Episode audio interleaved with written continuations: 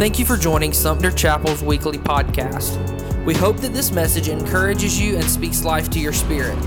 As always, we pray that this podcast will further God's kingdom by seeing one more made new. Now, let's get started with today's message. Well, good morning. We discussed this morning um, about change, about how change has happened in our life and how we've experienced it. And I just want to talk to you a little more about what God has to say to us about the changes in our lives, about how He wants to change us and transform us, and then help us to be a part of change in our world, in our families, in our communities, and in the world. So as you know, we have a toddler at home. You know, as you have heard this morning from the noises he's making and um, and have seen his rambunctiousness, he's uh, a great little boy to have at home. And and one of the great things about having a toddler at home is that we get to see him uh, start to identify ways that he wants to help with things around the house. Um, and so one of those is cleaning. He'll see his mom cleaning, he'll see me cleaning, and uh, he'll decide that he wants to help or participate in that effort. And, you know, cleaning is a change, a transformation of a space, right? You have a, a dirty space or, or a space that just needs organizing, has gotten dis, disorganized, and and then you want to change it. You want to transform it. So you clean it and you organize, and he wants to help. And as you can imagine, with a toddler, Uh, he doesn't exactly clean very well. You know, he may use the broom to push a pile around, but he doesn't know how quite to pick the pile of dirt up or anything like that. Um, so he doesn't do an effective job of cleaning, but we want him to help clean. We want him to uh, participate in that. Uh, part of it's instilling, you know, that nature of he's participating and doing chores around the house and things like that. But part of it is because he, even at a young age, identifies something uh, that he can help do, that he can help change. There's something in him that I think we all can identify with as well. I think all of us look around and even look within ourselves and identify things that need to change. That's a common experience. Even when people disagree how it should happen, they can at least usually agree that something needs to happen, that that situation needs to change. And we know this. We know this because we see people all the time on our social media feeds, um, just in our lives as we're having conversations. You know, you know of people, and you've done this yourself, where you have voiced your opinion about something that needs to change in our world. And this morning, what we're going to learn is that this transformation, this change that needs to happen around here, we call it being made new. Ourselves being made new, the world being made new. This change that needs to happen, that that Creator God, the God of Scripture that we read about, actually wants to come alongside us, empower us. He actually wants us to participate in that change.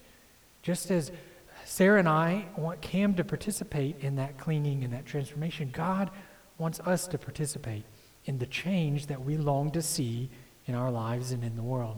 And in fact, when we read about Jesus, you know, Jesus, God who literally came to earth in human form, the entire story of his life is about change.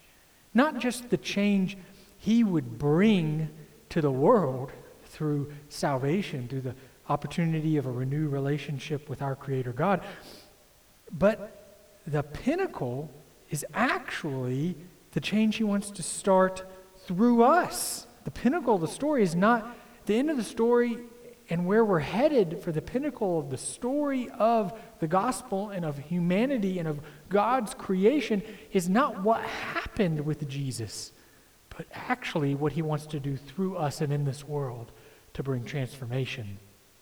And the reality is today that change starts in us and then through us. And what we're going to say together, what I want you to say with me this morning, is this truth. This, this is our talking point for this morning that you need to take with you. Change starts with me. Will you say that with me? Change starts with me. Change starts with me, and we see this. We see this in Scripture. We see this in how, in how Jesus teaches his disciples, and then how we also apply this Scripture to our lives, that he wants to produce a transformation and a change through us in this world. In John fourteen, twelve through fourteen, this is what it says. Hopefully you've been reading that all week. I've, I encouraged you last week to begin reading that, and I'll give you another scripture at the end to be reading for next week. But John fourteen, twelve through fourteen, it's a part of a passage where Jesus is teaching his disciples about the Holy Spirit, about the very presence of God that's going to come live with them and inhabit them and empower them um, after Jesus leaves. And so he makes this bold claim and statement here in verses twelve through fourteen. Jesus says, "I tell you the truth. Anyone who believes in me will do the same works I have done, and even greater works, because I am going to be with the Father. You can ask for anything in my name, and I will do it, so that the Son can bring glory to the Father. Yes, ask me for anything in my name, and I will do it." Let's pray.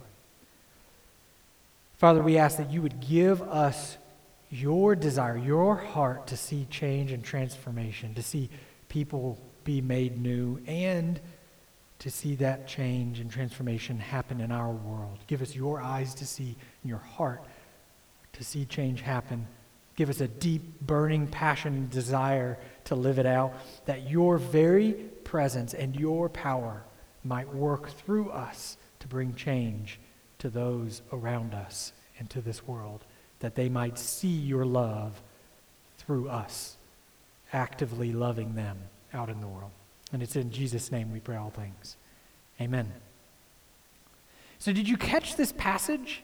Did you, did you hear the words that Jesus said to his disciples? Because it's a pretty crazy, bold thing for Jesus to say. I mean, it's almost an outlandish claim by Jesus. It's something that makes each of us usually uncomfortable, each Christian uncomfortable with this idea that, wait a minute, wait a minute, I'm, I'm going to do the same works as Jesus, God in flesh, God on earth. I'm going to, I'm going to have the ability, I'm going to be a part of doing the same works and even greater works than Jesus? Like, Jesus, what are you talking about? Greater things, greater things than you? I mean, think about what Jesus did on the earth. Greater things than healing the blind, people who had not seen since their very birth, or allowing those who couldn't walk, hadn't been able to walk their entire life, to get up and walk. We're talking about a man who walked on the water, a man who, God in a man, man's body, right? A man, Jesus, who took bread and fish, a couple of loaves, a couple fish, and multiplied it to feed probably well over seven thousand people. And we're talking about a Jesus who brought Lazarus back to life, resurrection, who, who literally raised people, and he himself was raised from the dead. These are the, the greater things that we think about when we think about this passage and when we hear this, and it sounds unrealistic, doesn't it? It just seems unrealistic. Like, God, I can't, I can't do that. I can't be a part of that. There's no way I, you, you can even do that through me. And we start to feel self-conscious or unsure. It's a difficult thing. Not just to believe in general that God is good and wants to do great things and raise Jesus from the dead, but that he actually wants to do those sorts of things through you and in you and around you. It's difficult. That's where the rubber meets the road on our faith, right? I mean, a child like, a, a very small child can, can believe in wanting to go to heaven, can say, I don't want to go to hell, I don't want to I don't want to deal with the difficulty of being separated from God and being punished for eternity. I, I want to go to heaven. That that's an easy faith, if if I'm so bold to say. That's an easy faith. It's a it, it's easy to believe that, but to believe that Jesus wants to deeply transform me to the very core of my desires and then transform the world through me, that that's where faith, our faith, meets real life. And the truth of what Jesus is trying to teach us here this morning is that change starts with me. Say that again. Change starts with me. And it's not always external. Sometimes it's internal. See, we get caught up in the external works, greater works, right? We say, okay, the resurrection, the, the healing, and all of these things, but there's an internal transformation. There are internal great works that God does in this world and in people's lives that, that we discount, that we discount and we don't take into consideration when we read Jesus' words here. Think about the woman at the well. Jesus' interaction with her did not have a, a necessarily outward result that was easy to see, but did you see her transformed? Did you see how after her interaction, she then goes back into her city, into her town, to her neighbors, to her families, to all the people that would have judged her for her lifestyle, and yet, upon being transformed by the presence of God, she goes to them and starts to tell them about the transform, transforming presence of Jesus, the way that, that they can now be in connection with God and experience His presence fully and have His power inhabit them. So we have to reframe our understanding of these greater works. We have to, we have to just see the full picture of what Jesus is talking about here. That as He inhabits His people, transformation begins to happen in real ways in our lives and the lives of those around us. This kind of stuff um, scares me, honestly, in one moment, right? Like, Jesus, I'm not, do you know me? You know me, Jesus, like God, you, you know, you know how, how I'm not perfect. You know the places I struggle the most. You know the thing and things in my life that still control me and tempt me and hurt me. Yeah, I'm on a path where I'm overcoming things, but, but you know, you know the things that, that I've done, who I've been. And yet, at the same time, these words of Jesus, this, this truth of God wanting to change the world through me and through you and through us, it, it's something I desperately want to see at the same moment. It's something I long for. It's something that my heart's desire, because of God's work in my own life, I just, I want, I want to bleed for it. It's something I desire to see, transformation, change in people's lives and families and communities and in our world. And and I, I kind of went through this experience of, of seeing God really deeply transform me um, in my early twenties especially. And and I, I had gotten a full-time job. Uh, you know, I was out of college finally and was working for the first time. And you know, as Americans, our mindset is we never have enough. And so even though I had enough, and was making good money even at my first job, we convince ourselves, right, I need to save up money for a new car. I need to, I don't have enough. I don't have enough money. I can't really give to other people, or I can't really give of myself because I don't have enough time. I need to keep working for more. And we kind of convince ourselves of these things. And that area of our life needs to be changed and transformed by God, and our desires have to shift. And God started doing this work in me early on as I just had Uh, gotten through college, and um, I was at this conference where they talked about Compassion International. Com- you know, Compassion uh, sponsors children all over the world and helps them um, get out of poverty, right? Helps their life be sustainable, their families have a little more s- sustainability.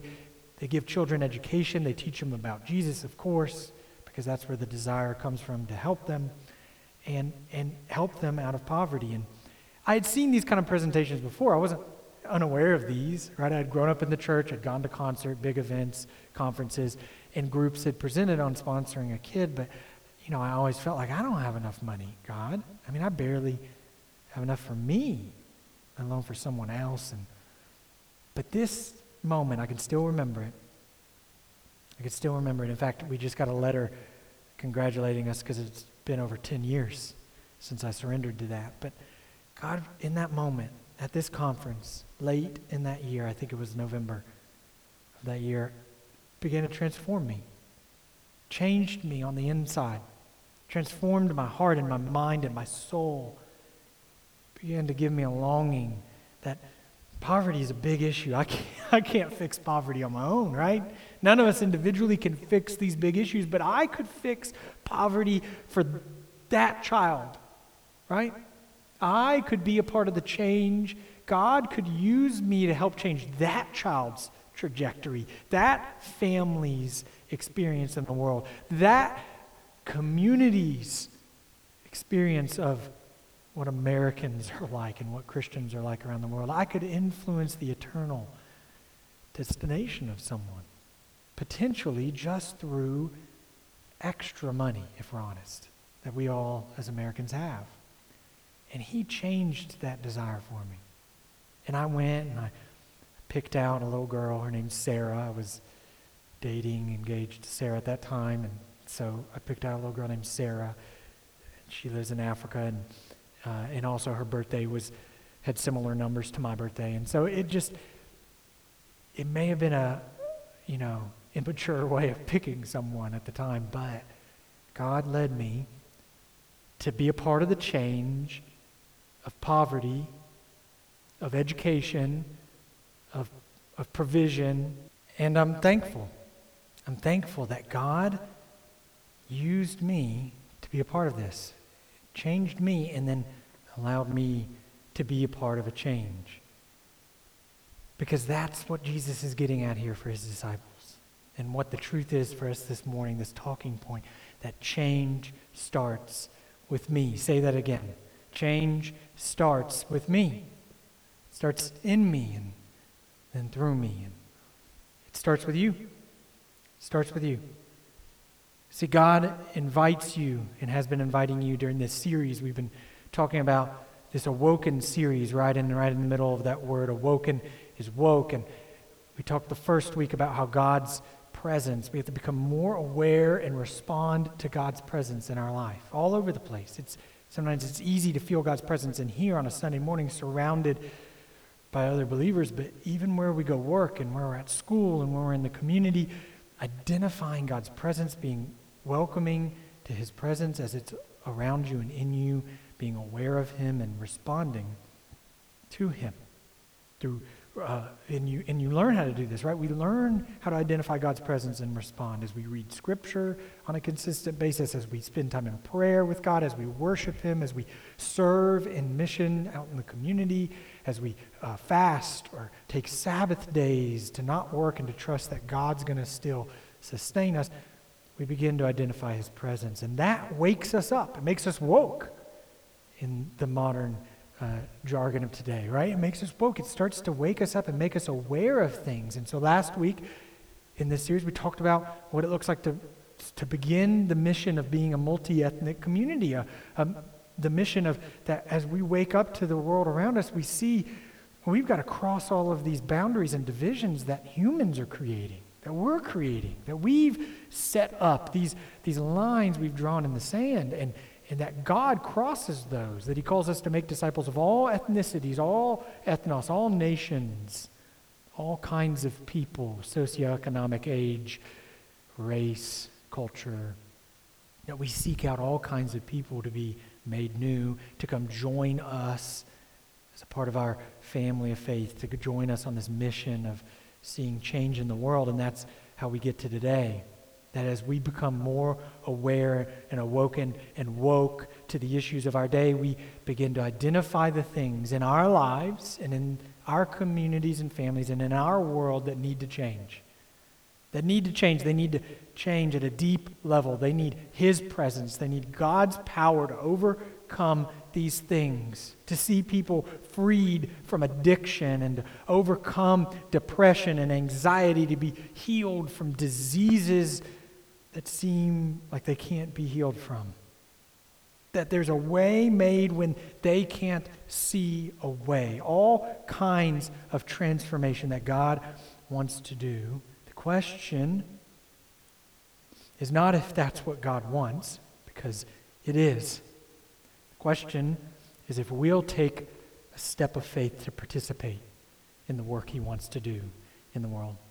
If we'll be bold enough to believe, to, to really have faith when the rubber meets the road, to really have faith that, sure, he may not miraculously heal that person in the moment, but he will heal that person eternally. And so I'm going to pray over this person in the name of Jesus, asking God to do a miracle in their life. And if and if he doesn't heal them in that moment, that's not on us. It's not even on him in that sense. It's not going to make God look bad. God will heal them. We know this to be true. As they place their faith in him and then go into his presence, one day we'll all be healed of the things that have made us sick. And and so I place my faith in Jesus in praying over that person and stepping into this situation and in doing the work of ministry in this area, knowing that the power of God and the presence of God can do things that that this world has never seen nor would even want to believe sometimes are true. And one of those issues for us that we're going to talk more about at the end of our time together this morning that we're making plans to be involved in is, is human trafficking, sex trafficking, and the End It movement. And we're going to be participating as a group in helping to raise awareness and helping to raise funds and most of all sharing the gospel in the midst of it to tell people God wants more for people. He wants that issue to change in our world. He wants us as the church, us as the people of God, us as the presence of God in the world to bring change to those situations, to bring freedom for those who are being trafficked, to bring, and this is difficult, to bring redemption for those who are trafficking. He wants to see that changed, but it starts with us. Say that talking point from this morning again with me. As we close, change starts with me. Change starts with me, with you, with us. So this morning as we respond, I, I encourage you, you're going to be receiving a card and there's a pen on your table with you, and write down things that you're going to believe God for and pray to God for to change. The first one in you, write down something in you that you're longing to see him change. And then write something in your family, in your community, in this community, in your community, in this world that you are going to pray in faith to him and say, God, we want to see this changed in our world, in my family, in this community.